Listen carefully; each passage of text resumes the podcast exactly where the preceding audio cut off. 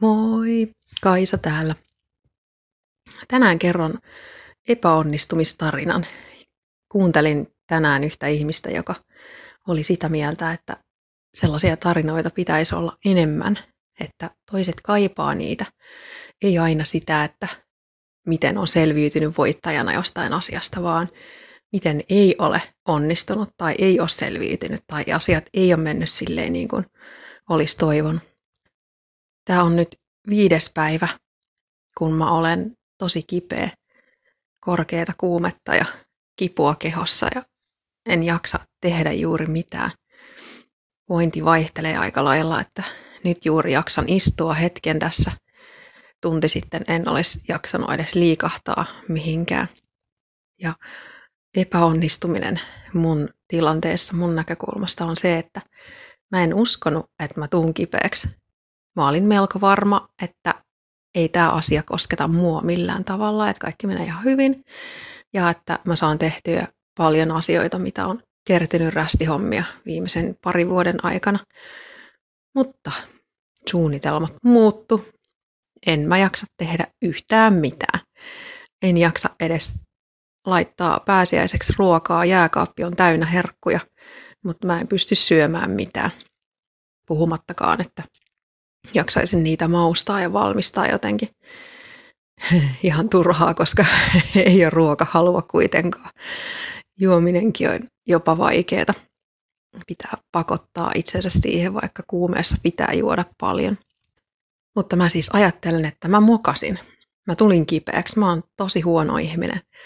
Mun suunnitelmat ei yhtään pitänyt paikkaansa, vaikka mä niin sanoin kaikille, että kaikki, kaikki menee kuitenkin hyvin. Joo, no tässä sitä ollaan.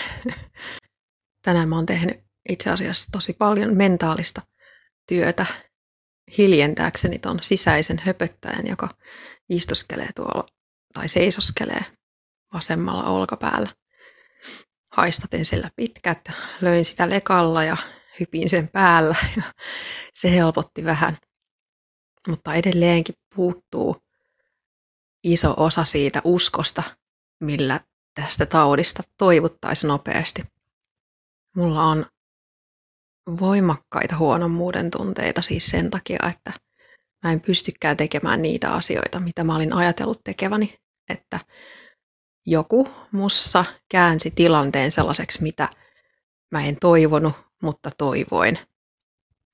Ja se, että sisäinen höpöttäjä koko ajan sanoo takaraivossa – että ei tosta kuitenkaan mitään tuu, älä vaan tee mitään, mitä et ole tehnyt aikaisemminkaan. Kuuntele neuvoja, älä tee silleen, niin kuin susta tuntuu parhaalta, koska se voi mennä pieleen.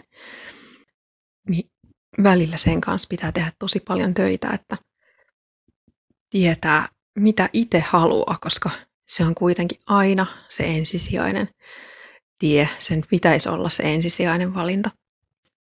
Nyt mä siis teen töitä sen eteen, että mä hyväksyn sen, että mä mukasin hyväksyn sen, että en nähnyt omaa tulevaisuuttani niin kirkkaasti kuin mitä ajattelin näkeväni. Hyväksyn sen, että en vaan pysty tekemään nyt yhtään mitään, en edes kunnolla syömään tai juomaan puhumattakaan, että keskustelisin iloisesti ihmisten kanssa. Ja itse asiassa eilen mä mukasin myös siinä, kun kävin lääkärissä korkeassa kuumeessa, eikä ajatukset todellakaan kulkenut kovin niin kuin kirkkaina, että en saanut sieltä sitä apua, mitä olisin halunnut. Sain apua, mutta niitä ohjeita, mitä mä sain sieltä, niin en ole noudattanut tänään ihan tietoisesti, koska mun mielestä ne ei ole mulle hyväksi. Mutta mokasin siis siinä, että en osannut selittää asiaani tarpeeksi hyvin ammattilaisille. Tällä hetkellä mä ajattelen jo tulevaisuutta ja sitä, että todennäköisesti mä en nuku yöllä, koska en mä ole tehnyt tänään mitään muuta kuin ollut makuasennossa peiton alla palelluja välillä. Käynyt vessassa ja välillä juomassa. Tulee siis levoton yö. Ja sehän ei kipeänä ole ollenkaan hyvä juttu. Mä olen mukannut selvästikin myös siinä, että mä jälleen kerran olin drama queen ja tein asioista itselleni. Loin niistä syvällisempiä merkityksiä kuin mitä niillä oikeasti on.